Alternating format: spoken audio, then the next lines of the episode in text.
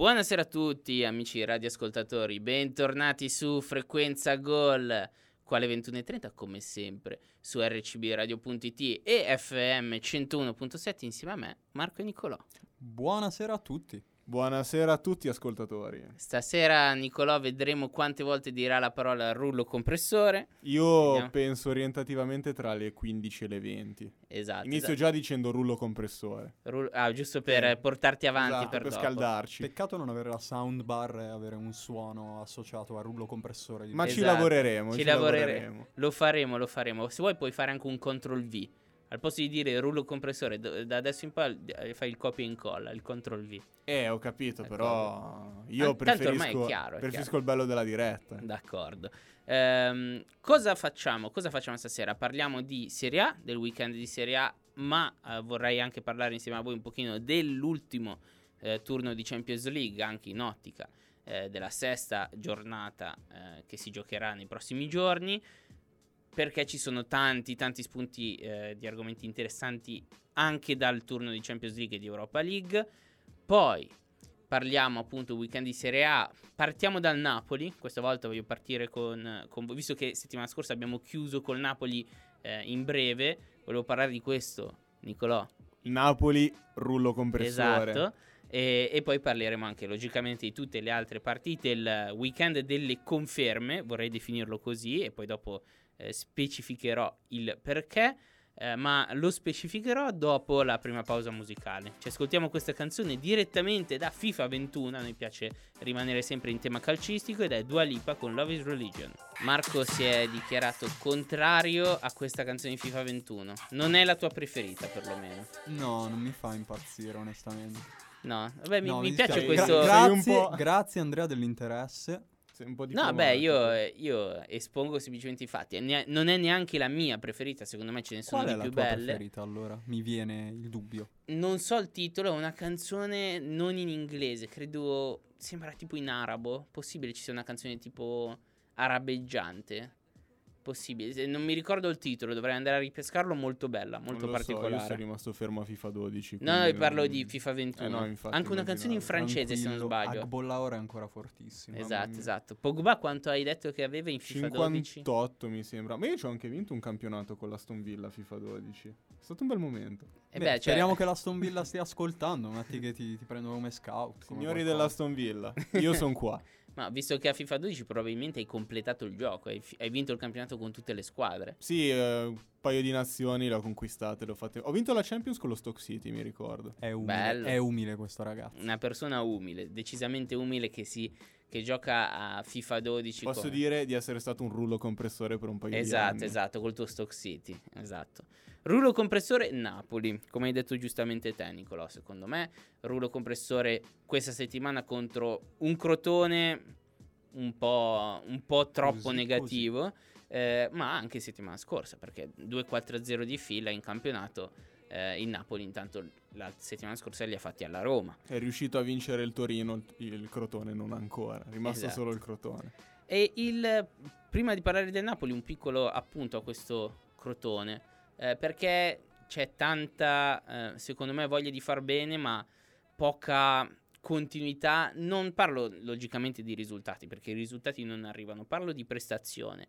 Anche all'interno dei 90 minuti, secondo me, questo Crotone non riesce a, a dare continuità di rendimento e, e sorprende un po' perché fra tutte le squadre è sicuramente una di quelle che ha avuto la possibilità di prepararsi più a lungo e ehm, logicamente la rosa non è una rosa di qualità, probabilmente non è una rosa di categoria, ma l'abbiamo detto le settimane scorse, forse non lo sono neanche quelle di Spezia e Benevento, eppure stanno eh, riuscendo a distinguersi in questo campionato e a eh, racimolare punti molto importanti, penso anche a questa settimana il Benevento ha raccolto un punto secondo me che in una partita brutta lo 0-0 col Parma del Benevento però un punto importante. Il Crotone non riesce a fare neanche questo. Però anche, anche lo Spezia che comunque ha perso con la Lazio, quindi non ha raccolto punti, però ha fatto davvero vedere un atteggiamento completamente Esatto. diverso e un approccio alla partita diverso, quindi il Crotone è veramente arenato sul fondo e davvero gioca da squadra di Serie B, non riesce a tirarsi fuori dal pantano.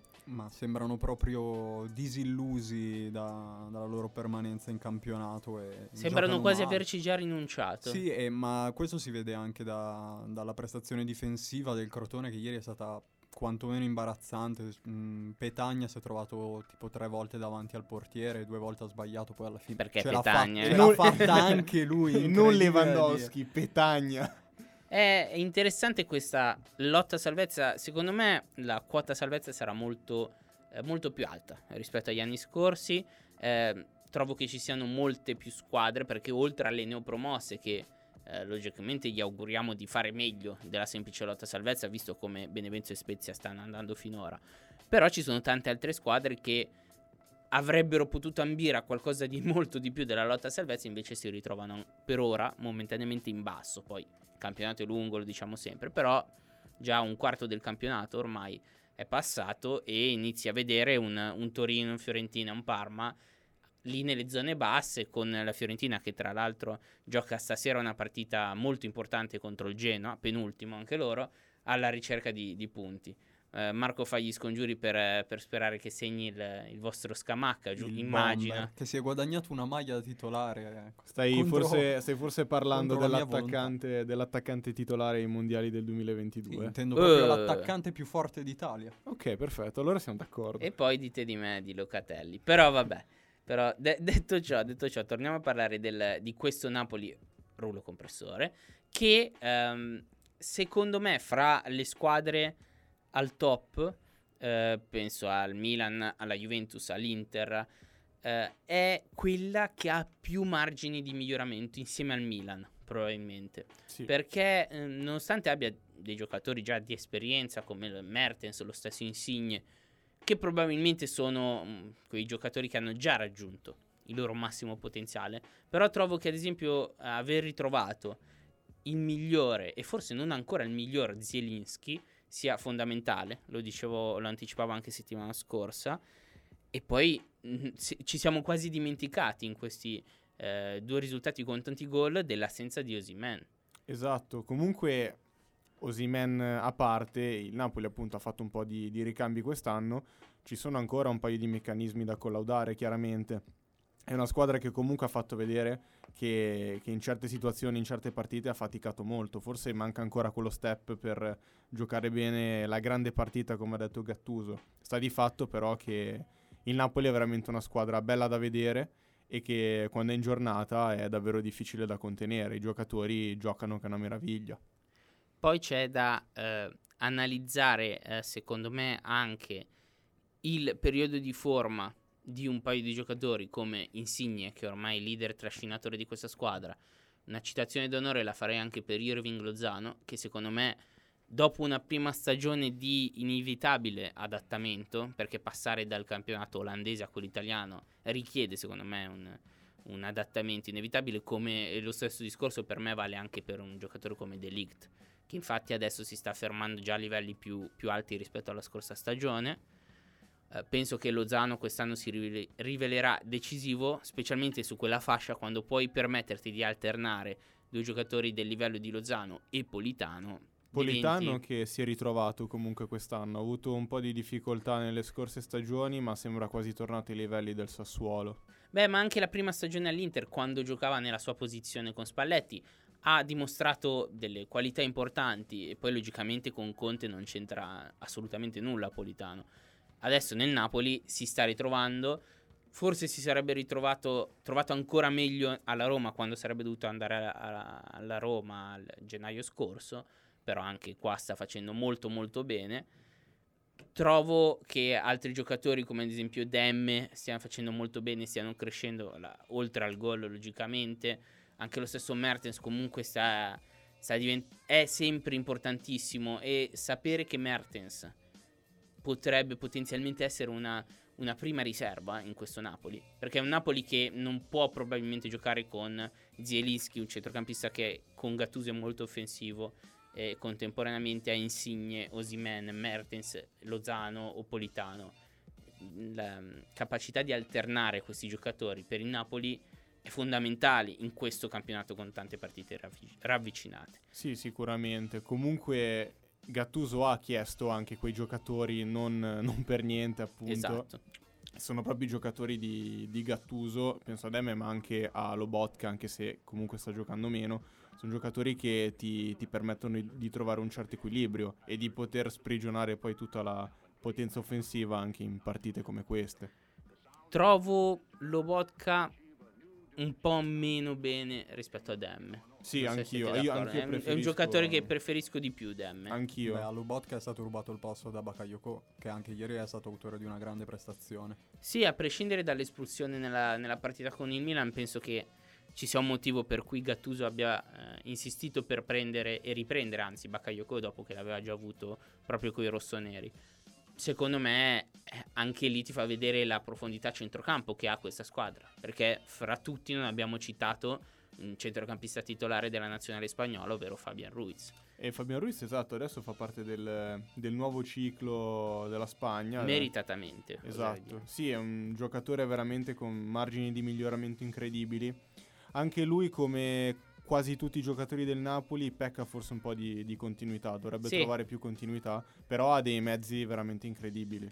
Esatto, i piedi sono ottimi, la tecnica è ottima, manca forse, forse un po' di, di grinta anche in mezzo al campo. Può essere comunque... Gli spagnoli generalmente non, non eccellano per, per grinta, però davvero per i- non, non mi stupivo quando era accostato al Real già l'anno scorso. Esatto.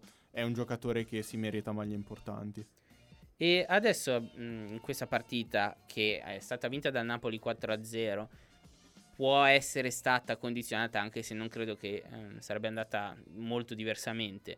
Può essere stata condizionata dall'espulsione di Petriccione. E eh, vi cito questa espulsione perché noi adesso magari ci ascoltiamo un, un brano musicale e al rientro volevo parlarvi di un'altra partita di questo weekend dove ci sono state polemiche arbitrali relative a, appunto a un'espulsione in realtà non data in questo caso.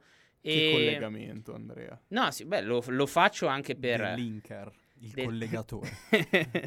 Dopo The Tinker, The Tinkerman eh, di Ranieri, ma sì, stavo per dire Vabbè, Massimo dai, metti la Ranieri- canzone, Andrea, metti di la Ranieri. canzone. No, beh, The Tinkerman Sì. era chiamato così in Inghilterra Ranieri ai tempi del, del Chelsea e poi The Thinkerman ai tempi del, dell'Leicester City. L'ho- pensa che eh, l'ho letta questa cosa proprio pensando a Ranieri, Roma. Mamma mia, ma quanti collegamenti che faccio. Vabbè. Ci ascoltiamo Tutti te- Mecna tutti che nella tua testa. Esatto, tutto, lo- li capisco solo io questi collegamenti. Tu hai dio di Mecna featuring Coco. Coco ha fatto anche un'altra canzone. che- I'm in love with the Coco. Esatto, È proprio lui. lui. Pensavo I'm in love with the orale. Giusto esatto, esatto. Fasti passati. E ehm, dopo aver ascoltato Mecna, ci ricolleghiamo al, al Tinkerman. discorso, al Tinkerman. Ah, Tinkerwinkle. Esatto, Tinkerman, Ranieri. Ranieri, Tinkerman ai tempi del Chelsea, poi cambiato in Thinkerman, il pensatore, eh, ai tempi della... Tinkerman è quello che sbatte le sopracciglia. No, Tinkerman è il... ehm, è, è- la traduzione tipo del il riparatore, l'aggiusta ah, giusto, vero, diciamo sì. perché appunto era arrivato in, in un primo Chelsea, ancora non quello, di quello subito prima di Abramovic, che infatti arrivò e prese, eh, mandò via Ranieri e prese Murigno. Il Chelsea pre-Abramovic, l'ultimo, era allenato proprio da, eh, da Claudio Ranieri. Prima stavo per dire Massimo Ranieri, tra l'altro. Come lo chiamano adesso in quelli di Sampdoria? Claudio Ranieri. Ah, sa. bene, ok. Il Mister, No, era, so- era solo una curiosità. Il Esatto. dio. Una bella conferenza stampa, tra l'altro, dopo la, eh, la partita col, ehm, col Milan. Zero polemiche, nonostante ci fosse una- un contatto dubbio in aria fra Romagnoli, una gomitata. Eppure Ranieri ha detto, onestamente, se l'avessero fischiato contro di me, ehm, io mi sarei, mi sarei arrabbiato un poco. Quindi è un errore di campo che ci può stare. È una- un'analisi sempre pulita, corretta e oggettiva. Lui fortu- ha il pregio di non farsi prendere e trascinare dalle emozioni Esatto. in, in queste situazioni e riesce sempre ad analizzare in maniera lucida e distaccata anche questi episodi un po' controversi. Esatto. I- differentemente da eh, la Roma che forse si è fatto un- al contrario un po' prendere troppo dall'emozione e dalla rabbia, eh, visti tanti episodi avversi nella partita contro il Sassuolo. L'arbitro Maresca, se non sbaglio, eh, insieme al VAR, hanno fatto forse troppi errori, senza togliere il forse.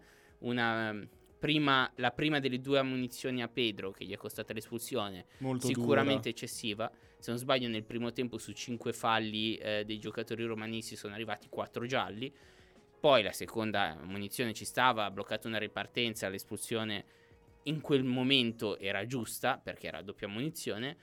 E poi c'è l'intervento praticamente uguale, mi verrebbe quasi a dire, forse un po' meno a martello il piede di quello di Petric- a quello di Pre- proprio contro il Napoli. Eh, intervento di Obiang su Pellegrini che esce tra l'altro infortunato. C'è una munizione, non c'è un controllo del VAR, eh, una polemica che è divampata logis- logicamente nei, eh, negli scorsi giorni e che io vi ripropongo eh, con una domanda. Secondo voi, da quando è arrivato il VAR, specialmente nelle ultime stagioni, non c'è a volte forse un po' troppo orgoglio da parte degli arbitri nel non voler andare a vedere l'episodio al VAR perché troppo convinti della decisione presa sul campo? Beh, ma in realtà sarebbe la sala VAR a dover dire guarda che qua c'è in, in questo episodio specifico, anche dopo che è successo, come abbiamo visto in una partita dell'Inter recente, se non mi sbaglio. Eh, anche dopo che è successo il fatto, dovrebbero chiamare l'arbitro e dire guarda, qua c'è un episodio dubbio, quantomeno vienilo a vedere. E lì l'arbitro non dovrebbe avere la, mh, la capacità di dire no, non vengo, dovrebbe andare e basta. Dovrebbe No, essere una chiamata obbligatoria. Io credo che l'errore nella partita con la Roma sia più del VAR che di Maresca, proprio perché, come dice giustamente Marco, non è stato chiamato al VAR. Però in generale l'arbitro può chiedere aiuto al VAR per un determinato episodio. Quindi qua, secondo me, nel momento in cui divampano le polemiche in campo, eh, un arbitro, secondo me, dovrebbe pensarci due volte. Io, io diceva, se non sbaglio, eh, Sandro Piccinini negli studi televisivi, che eh, lui pagherebbe per avere la possibilità di usare il VAR in tutte le partite, anche a discapito di buttare via uno o due minuti che poi verranno recuperati nei tempi di recupero. Secondo me, secondo me c'è un po' di orgoglio negli arbitri. Poi magari ehm, sto cercando di organizzare una, anche se è un po' complicato, una diretta con eh, un arbitro eh, proprio dell'Associazione Italiana Arbitri per capire un attimo anche come la come valutano loro. come viene valutato da loro, esatto. E poi un'altra cosa che volevo dire sulla situazione arbitrale, mi direte se siete d'accordo o no. Secondo voi, perché non mostrare in mondovisione, in televisione, i discorsi che avvengono fra il VAR, fra il sala VAR e l'arbitro? Onestamente... Sono microfonati, eh, quindi si potrebbe fare, No, me. chiaro, eh, sarebbe anche un bel esperimento, però non è tanto appunto quello che, che si dicono tra sala VAR e arbitro, è proprio il fatto, come, come hai detto giustamente te, che a volte l'arbitro, ma giustamente anche magari, si sente sicuro delle sue decisioni perché il suo è un ruolo delicatissimo e, e difficile da interpretare. A volte proprio non, eh, non transige e non vuole neanche andare al VAR a vedere. È Io quello. dico, abbiamo, abbiamo il VAR, ma anche per sicurezza, consultiamolo in certe situazioni. Ce l'abbiamo e abbiamo, diciamo che certa gente non era, non era sicura neanche di, di metterlo il VAR all'inizio quando, quando è iniziato ad essere usato. Io dico che adesso che ce l'abbiamo di usarlo spesso. Il- come ha detto giustamente Piccinini, tanto i minuti poi si recuperano Esatto. appena ci sono episodi dubbi perché altrimenti poi finisce appunto come, come con Obiang contro la Roma che fa un fallo secondo me gravissimo, proprio brutto da vedere, meritevole di rosso e il giocatore resta impunito. Anche perché il- se guardate l'intervento, Obiang arriva molto in ritardo. Il pallone si era allontanato da Pellegrini già da un secondo buono, forse anche più di un secondo. Già quello di Quello. Petriccione è più un, un errore del giocatore ma non c'era la volontà secondo me di fare male. Beh, la gamba era abbastanza alta. È la fogga del momento, secondo me, perché comunque il, il piede di Petriccione è sulla tibia. Del, ha alzato un po' la gamba, quindi- però non, è- non mi è sembrato un intervento, diciamo, con la volontà di fare male o comunque molto probabilmente no, cattivo. Ma tornando sul discorso VAR un attimo, se si prendesse esempio dagli altri sport e si aggiungesse un challenge agli allenatori, che gli si dà la possibilità semplicemente di obbligare l'arbitro ad andare al VAR a rivedere un episodio a partita, mi sembra anche abbastanza onesto. Era proprio una, una domanda seguente che vi, ave- eh, che vi avrei fatto perché secondo me un challenge per tempo per squadra non sarebbe così una brutta idea. Magari quando vedi che eh, l'arbitro non va al VAR, te lo giochi. E alla fine eh, mi sembra anche corretto, uno per squadra, poi uno decide se utilizzarlo o no, e poi l'arbitro decide. Eh, a parte che sono dell'idea che nel momento in cui eh, l'allenatore chiede il challenge, l'arbitro 90% dei casi non ti convalida comunque una, non ti dà comunque il fallo a favore, non ti dà comunque il rigore. Sempre per Proprio... la questione di orgoglio. Esatto, per Vabbè, ma orgoglio, ragazzi sono professionisti, nel senso se uno ha una svista che non vede un episodio, lo, glielo fanno rivedere al VAR, non vedo perché dovrebbe negare l'evidenza e dire no, non è successo niente. Sono professionisti, ma anche i calciatori sono professionisti, allo stesso tempo sono esseri umani. Secondo me l'emotività come ci può essere nel calciatore c'è anche nell'arbitro. Eh, ok, ma in questo, cioè, n- quando l'arbitro non vede un episodio e tu vai a chiedere il challenge ed è evidente che l'episodio è così rivisto alla VAR, non, non puoi eh, dire no, guarda, per me comunque non è fallo. E l'evidenza che cosa te lo dà?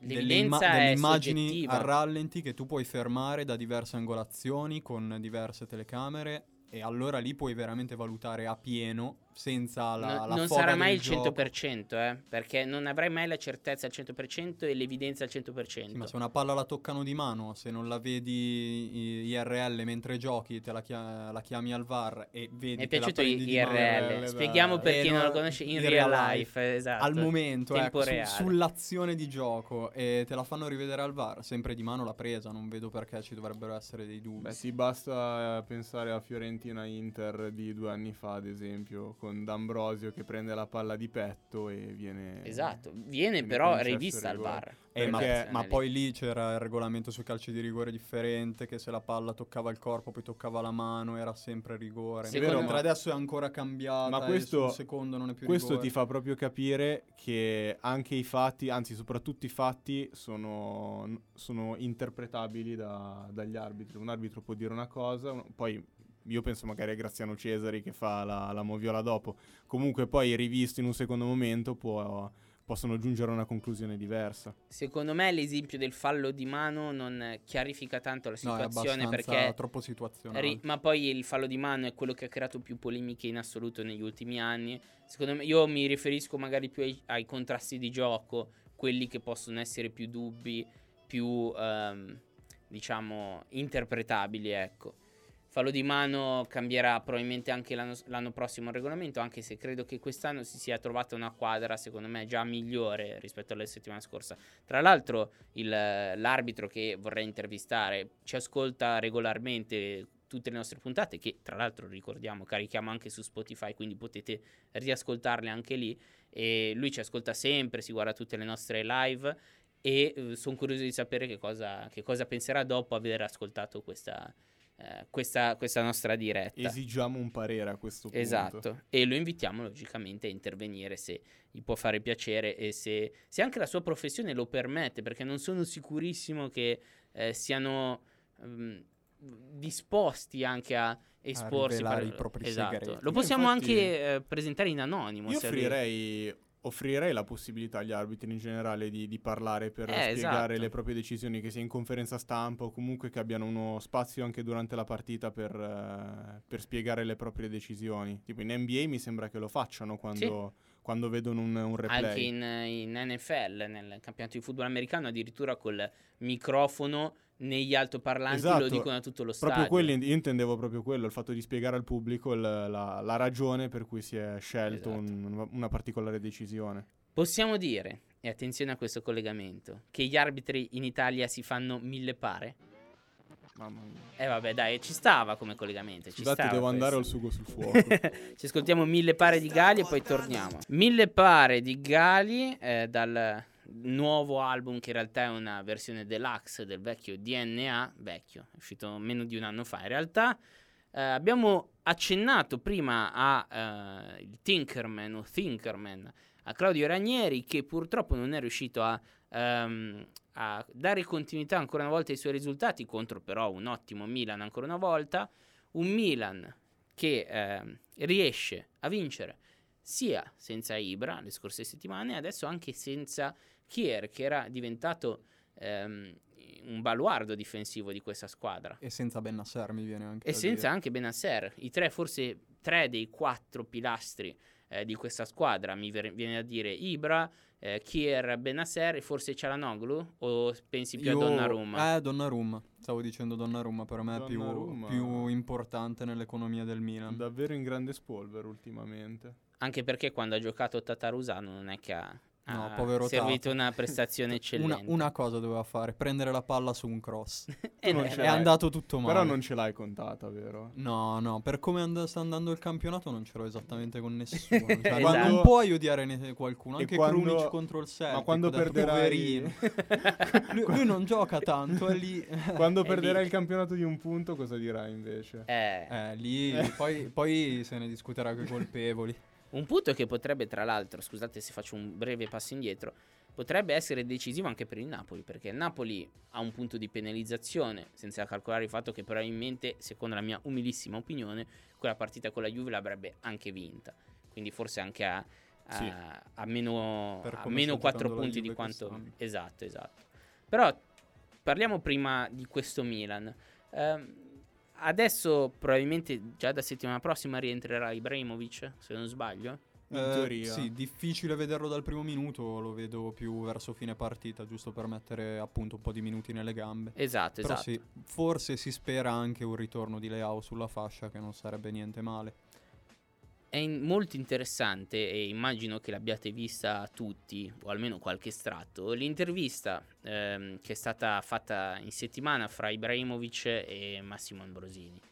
Secondo me è, ehm, è ti dà molto, ti spiega molto di questo Milan e di Ibra in questo come- Milan, sì, della sua importanza. Ha saputo imporre la, la sua mentalità vincente, tra virgolette, nel Certo. senso di, di un- di almeno provarci eh, Sembra- alla squadra. Sembrano cavolate, ma quando parla eh, di partitelle vinte, delle partitelle vinte in Sì, si- allenamento, Si, arrabbia quando Ambrosi dice che, che non è vero, Cioè- che ha il 90% di vittorie. quando uno è abituato e ha questa fame di vittoria, ce l'ha sempre, non ce l'ha solo quando ci sono le partite ufficiali. E se tu ce l'hai già in- nelle partitelle d'allenamento e tu giochi alla morte per vincere quelle partitelle d'allenamento lì, poi diventa una inevitabile conseguenza quello di avere questa fame durante le partite che Ma, contano. ma Ibra è uno che si arrabbia anche se perde a biglie contro suo figlio, probabilmente. È quel tipo di mentalità che alla fine ti fa fare il passo in avanti e essere così determinante anche a 40 anni. E quando hai uno che ti vuole vincere le partitelle d'allenamento e poi inevitabilmente influenza anche il resto della squadra. E secondo me non, non mi viene in mente un calciatore del Milan che sia peggiorato da quando è arrivato Ibra. Non mi me- viene in mente nessuno. Gravi peggioramenti no, ci sono sempre qu- quei giocatori un po' borderline a margine rosa che non, eh, non fanno una gran figura Cioè, quando ragazzi, giocano. Davide Calabria sembra un giocatore Esatto. di calcio in certe Eh, partite. Cala- mm, peccato non Andrea Conti. E però Ca- Calabria, grande lavoratore, Ma secondo Calabria me anche è un con... giocatore che ha una fase difensiva solida. Più o meno, dai. Più o No- meno. Non solidissima, però migliora, mh, decisamente migliorato rispetto agli Esatto, ultimi due anni. questo intendo. E la fase offensiva pecca un po', ma finché sta dietro va bene, nel senso. Però sta facendo bene, secondo me, anche in, in fase di spinta Ma è, quest'anno. è difficile trovarne uno che stia facendo male, davvero male nel È Milan. Forse Tonali mi viene da pensare sia il peggiore de- di questa Però- rosa. Con calma è partito, forse. No, no, beh, ci mancherebbe ha anche avuto poco tempo di giocare. Secondo me, però, ad esempio, nella partita eh, di ieri si è giustamente, secondo me, eh, premiato che sì come migliore in campo, ma anche Tonali ha fatto un'ottima partita. E Oltre a essere andato d- vicino al gol. Dopo l'inizio un po' titubante con dei palloni persi davvero sanguinosi, poi sì, eh, ha fatto un po' meglio. Però, mh, nonostante tutte queste parole al miele nei confronti del Milan, ieri sera non è che sia stata una partita proprio facilissima.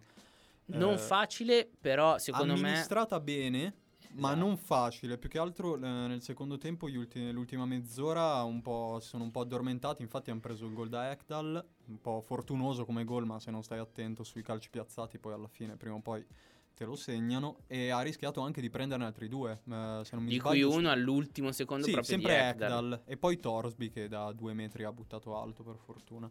Io, eh, un'altra statistica secondo me molto interessante, se non sbaglio degli ultimi 7-8 gol subiti, solo uno, quello di Lukaku nel derby, è arrivato su, da azioni in movimento. Sono arrivati tutti gli altri da eh, azioni in calcio piazzato.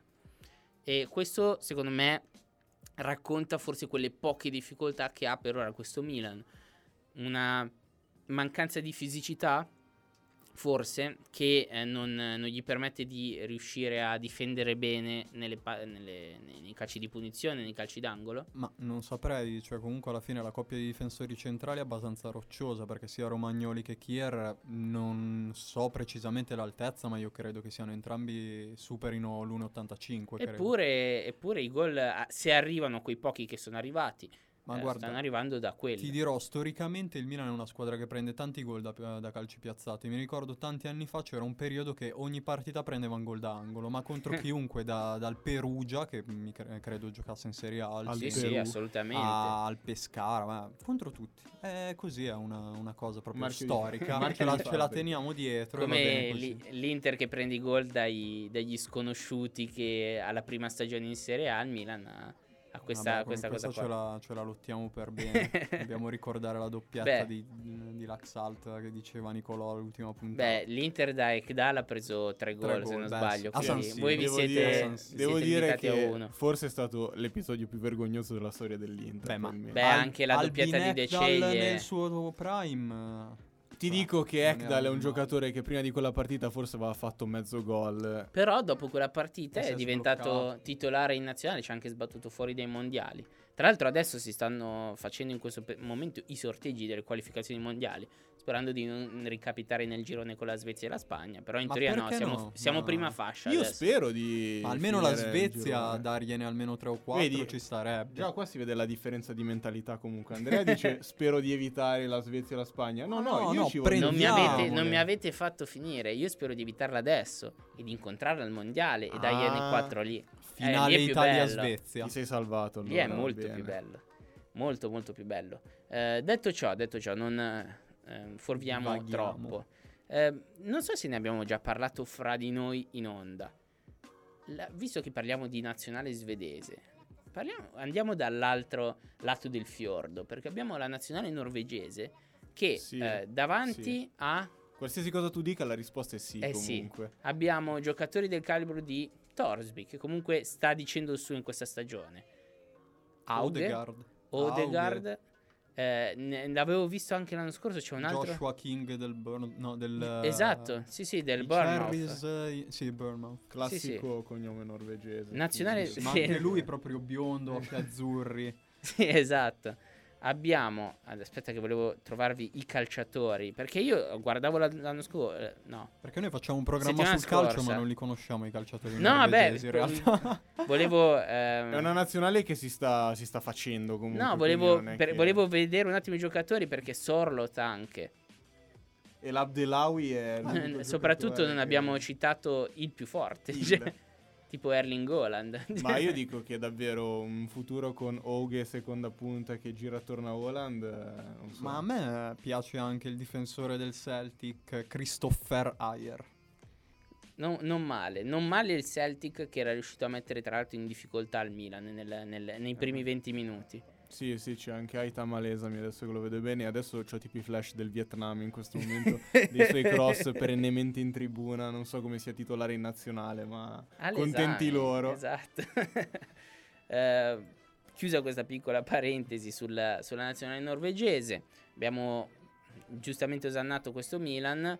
Sampdoria che appunto non riesce a dare continuità a, eh, ai risultati. mh, non trovate che in questa Sampdoria che si difende tanto, cercando a volte il contropiede, non pensate che magari abbia bisogno di, una- di un attaccante più rapido che riesca a agire bene in contropiedi sicuramente meglio rispetto a Gabbiadini e Quagliarella. Ave- Avevano preso Keita Balde, però Eh, è esatto. desaparecido. Pur- Desaparecido, purtroppo, eh, infortunato. Lesione, Scostante. lesione anche grave, mi sembra, perché doveva saltare quasi più di un mese di, di partite. Purtroppo, esatto, la Samp non è una squadra dalla grande qualità e Keita è arrivato proprio per questo. Ed è un grande colpo per essere la Sampdoria, secondo me. Però purtroppo appunto Ranieri sta cercando di fare il, il meglio che può con quello che ha, come Esatto. sostanzialmente fa tutte le altre volte. E un'ultima parentesi su questa partita e sulla Sampdoria, trovo che la scelta di Ranieri di far giocare eh, Tonino Candreva in una posizione, secondo me, che non gli si addice, quella da trequartista, perché alla fine eh, Candreva è un esterno puro, secondo me. Lo sta penalizzando, secondo me, il fatto di giocare sulla tre quarti, spesso passando da una fascia all'altra. Dovrebbero, dovrebbero provare a prendere Eriksen, secondo me, potrebbe fare al caso loro. Lo stipendio glielo paghi tu, Sì, esatto. con le mance che ti dà la mamma. 7 Dipende- milioni all'anno. Stipendio chiaramente lo paga l'Inter, però si Ma prendono sì, tanto la, la uno in comodità meno di- che gliene esatto, frega la comodità di liberarsi del giocatore. Tanto Eh. Conte chiederà, non so, un Torsby o qualcuno del genere che gioca in mezzo al campo. Uno bello roccioso, Esatto. arcigno. Dai. vuoi di più? Ci ascoltiamo. eh, faccio- Ah, guardate, volevate, vai, cercavate vai, un vai, vai, vai, collegamento per, la, Andrea Time. per, la, per la prossima canzone. Quanti minuti sta giocando Eriksen Esattamente. E ne parleremo dopo la pausa musicale. I minuti che sta giocando sono Spoiler. esattamente zero. Come la canzone di Chris Brown. Noi abbiamo detto zero prima, che erano i minuti di Eriksen, ma io aggiungerei un altro, un altro paragone. Zero, zero come no, beh, quello era scontato. Zero come i punti che avrebbe il Torino eh, considerando solo i secondi tempi. Mamma mia. Mentre invece, se, se considerassimo solamente i primi tempi, andando a vedere le statistiche, il Torino sarebbe primo in classifica a pari punti col Milan. Ragazzi, io non so cosa dire dopo questa sei- non cosa. sei davvero- non- sono confuso da questa stagione. Fa ridere, ma È fa un anche miracolo riflettere. che solo Giampaolo poteva far accadere. Eh, qua parliamo di un allenatore ai... Ai Eh, minimi ai storici, minimi di storici. voglia di vivere e voglia di allenare. Chi vuole bene a Giampaolo, andate a trovarlo in questi giorni. Esatto. Cercate, Non di, deve rega- stare un granché. cercate beh, di regalargli un sorriso. O un trequartista decente. una, una squadra che, se- che abbia anche un po' voglia di vincere. Anche se io sono dell'idea che la voglia di vincere te la trasmette o un giocatore come Ibrahimovic oppure te la deve trasmettere l'allenatore. Io trovo che tutti questi ehm, elogi tattici che vengono fatti a Giampaolo hanno poco senso se poi i risultati non arrivano. Io sono uno abbastanza pratico e, e il bel gioco è bello quando ti fa vincere, non quando ti fa giocare bene per, per ricevere i complimenti del giornalista di turno. Sono molto polemico, me ne rendo conto, ma trovo che eh, Giampaolo a volte chieda troppo tempo per costruire una squadra e specialmente non se lo può permettere quando c'è un Milan con ambizioni eh, più alte di quello che probabilmente eh, Era quello a cui stava portando Esatto. Giampaolo il Milan, cioè Poi ha preso il-. Ha preso il Torino, che è la squadra forse più disfunzionale al suo gioco. Quindi esatto, mix senza di fattori- mercato, con cioè- un, un- un presidente che non fa storicamente quasi mai mercato. c'è un mix di fattori che ci sta consegnando una stagione pazzesca del Torino. E io gliene sono grato. Il Torino andrà in B secondo voi? Sì. Se non Quante- cambia Giampaolo, sì.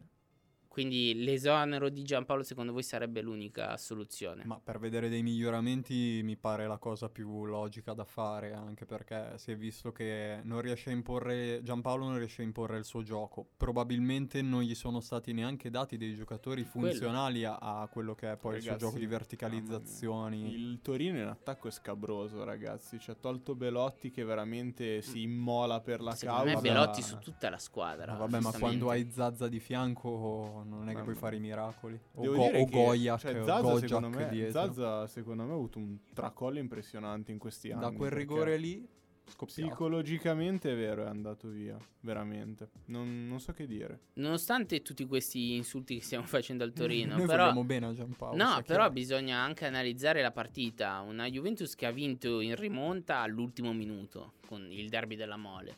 Quindi un Torino che comunque è riuscito a mettere in difficoltà eh, questa Juve.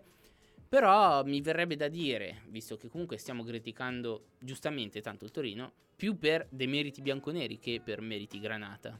Siete d'accordo? Allora, io ti posso dire che la Juve eh, sta vincendo molte partite con, eh, non dico episodi singoli, però comunque con le, gioca- le giocate dei, dei loro campioni. Questo non so come leggerlo onestamente, nel senso, non so se sarà un giochino che potrà andare avanti per un tot. e poi la Juve veramente rischierà di non fare punti né in Champions né, né in campionato. Oppure magari questo può essere il salvagente fino a che veramente il gioco di Pirlo non, non inizierà a decollare. È una situazione che, che un po' mi confonde quella della Juve. Perché si vedono certe cose buone, però fa veramente fatica a imporsi. E poi viene anche difficile criticare questa squadra che comunque è in alto in classifica, nonostante le tante critiche che vengono mosse verso il, il nuovo allenatore della Juventus. È vero poi che condiziona la classifica, come abbiamo detto giustamente prima, eh, il risultato vinto a tavolino sul, sul, Napoli, che comunque gli dà quei 3, 3 punti in più che eh, gli permettono di essere in alto. Senza quella vittoria la Juve sarebbe sesta o settima e già lì le critiche ci sarebbero un po' di più. Poi bisogna vedere, magari quella partita l'avrebbe vinta la Juventus col, sul Napoli, non è detto. Secondo me, parlavamo all'inizio della puntata di margini di miglioramento. Secondo voi c'è tanto margine di miglioramento in questa Juventus? Secondo me, fino a un certo punto, perché vedo che tanti giocatori si stanno esprimendo al massimo della loro, della loro, potenzialità. Penso a Ronaldo, penso a Quadrado che sta facendo benissimo, penso anche alla difesa perché comunque la Juve continua a subire pochi gol, bisogna dirlo. Forse mancano però logicamente uno su tutti che mi verrebbe da dire di Bala, quello che manca Io più esatto, tutti. ti dico proprio che secondo me potenzialmente chiaramente la, la Juve ha tanti margini di miglioramento, penso, penso a Dybala, penso anche ad Alexandro che ha avuto un inizio di stagione difficile per gli infortuni Comunque la Juve è rimasta anche senza Chiellini da, da, inizio stagione. Chiellini ha un infortunio dopo l'altro, impressionante. Un po' anche prevedibile. Esatto, però è, da, l'età. è veramente ciclica questa cosa. Quindi ci sono degli elementi che sono in grado di aumentare la, la forza della rosa. Quindi la Juve deve anche riuscire, Pirlo soprattutto, deve riuscire anche a mettere in condizione questi singoli che possono fare altre giocate determinanti. Adesso c'è una sfida importante di Champions che non tanto importante ai fini del, eh, diciamo della, della, posizione perché certo il primo e secondo posto nel girone cambia però secondo me è più importante anche per capire il livello della squadra perché all'andata contro il Barcellona eh, sicuramente vabbè erano privi di Ronaldo e questo fa la differenza inevitabilmente però contro quel Barcellona lì che non è il miglior Barcellona degli ultimi anni, bisogna dirlo, ha fatto molta fatica e non ha dimostrato di essere in, in un ottimo periodo. È passato un mese, se non sbaglio, forse anche di più. Vediamo a questo punto a che livello è questa Juventus. Poi se sei allenatore della Juve e dici che questa Juventus non è a livello del Barcellona e delle top squadre in Europa, fai un po' storcere il naso alla dirigenza perché la Juventus per tradizione dovrebbe essere sempre, anche perché arrivi da campione in carica del tuo campionato. Quindi non lo so. Magari è una dichiarazione fatta anche per togliere, togliere pressione, pressione sì. alla squadra, potrebbe essere. Aspettative a mille, e qua lo dico anche per chiudere questa, questa puntata, sull'Inter che dopo la importante vittoria contro il Borussia Mönchengladbach arriva un'altra importante eh, vittoria contro il Bologna in campionato, un Inter che sta iniziando a vincere e convincere, è importante vincere secondo me questa partita fra due finali, praticamente due finali dei gironi eh, di Champions League. Uh, ve la faccio molto breve, vorrei un parere, visto che parliamo spesso e anche troppo dell'Inter, lo abbiamo fatto nelle scorse puntate, vi chiedo in prospettiva uh, con la partita dello, contro lo Shakhtar c'è tutto il tema biscotto non biscotto di Reale Mönchengladbach che potrebbero pareggiare e bloccando così il passaggio del turno all'Inter. Secondo voi si farà oppure secondo voi l'Inter riuscirà a vincere con il risultato dell'altra partita che non condizionerà? Eh, allora, sono eh, sia Mönchengladbach che, che Real sono due grandi squadre composte da grandi giocatori e non dovrebbero fare, quantomeno farlo apposta a fare questo bel biscottone.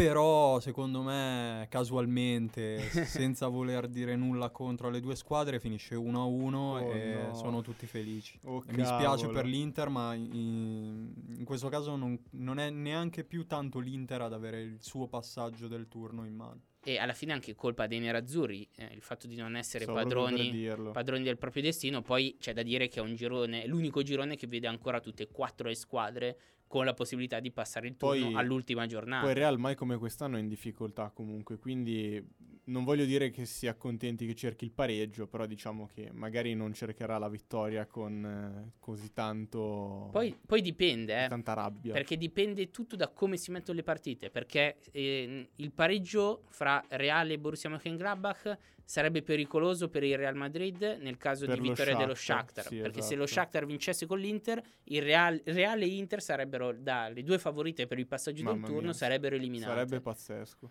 Eh, ma perché è un girone in cui lo Shakhtar ha fatto 6 punti contro il Real Madrid. Il Borussia ha fatto punti contro lo Shakhtar, l'Inter ha fatto i punti contro il Borussia e il Real Madrid ha fatto i punti contro l'Inter. Quindi, infatti, sono quasi tutte a pari punti. Logicamente, se l'Inter si trova. Mh, Sembra assurdo parlarne, è difficile fare pre- eh, previsioni del genere. Se l'Inter si trova al settantesimo ancora sullo 0-0, è inevitabile che fra Real e eh, Borussia Mönchengladbach una delle due cercherà di vincere perché non vuole rischiare di uscire.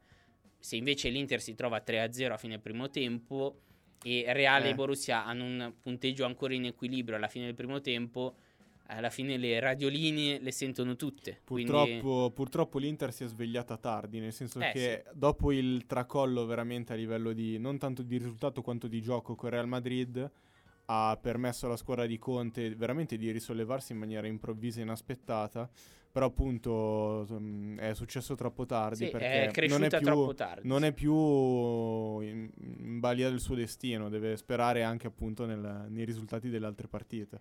E nella speranza che comunque tutte le italiane riescano a, a- a passare il turno. Abbiamo anche la Lazio che eh, dovrà fare un punto contro, almeno un punto contro il Club Bruges per passare il turno. Questa è la partita, con l'Ajax. la partita peggiore della Lazio probabilmente, Eh, perché beh, in sì. queste partite la Lazio sbaglia sempre, è incredibile. Quando c'è qualcosa che conta, Sarebbe una, una vittoria storica, un passaggio del turno storico vent'anni dopo l'ultima volta che si era qualificata agli ottavi, agli ottavi di Champions League. Importante anche la partita dell'Atalanta eh, in uno stadio difficilissimo, il più difficile eh, che gli potesse capitare, forse quello dell'Ajax, dove dovrà non perdere per passare il turno, nella speranza di ritrovarci settimana prossima e parlare delle, delle quattro italiane agli ottavi di Champions League, noi ci salutiamo. E come sempre vi ringrazio che riuscite sempre a essere eh, precisi e ehm, oggettivi. E non so, voglio farvi complimenti che non vi Rullo facciano gasare, gasare troppo. rullo compressore. Siete due rulli noi, compressori. noi ci saremo sempre per te Andrea. ricordati. Molto bravi, molta bella questa puntata, mi è piaciuta. Bravo, sono Molta contento. bella la canzone in chiusura. E quindi l'ascoltiamo e vi salutiamo. Buona serata a tutti. Buona serata. Ciao a tutti.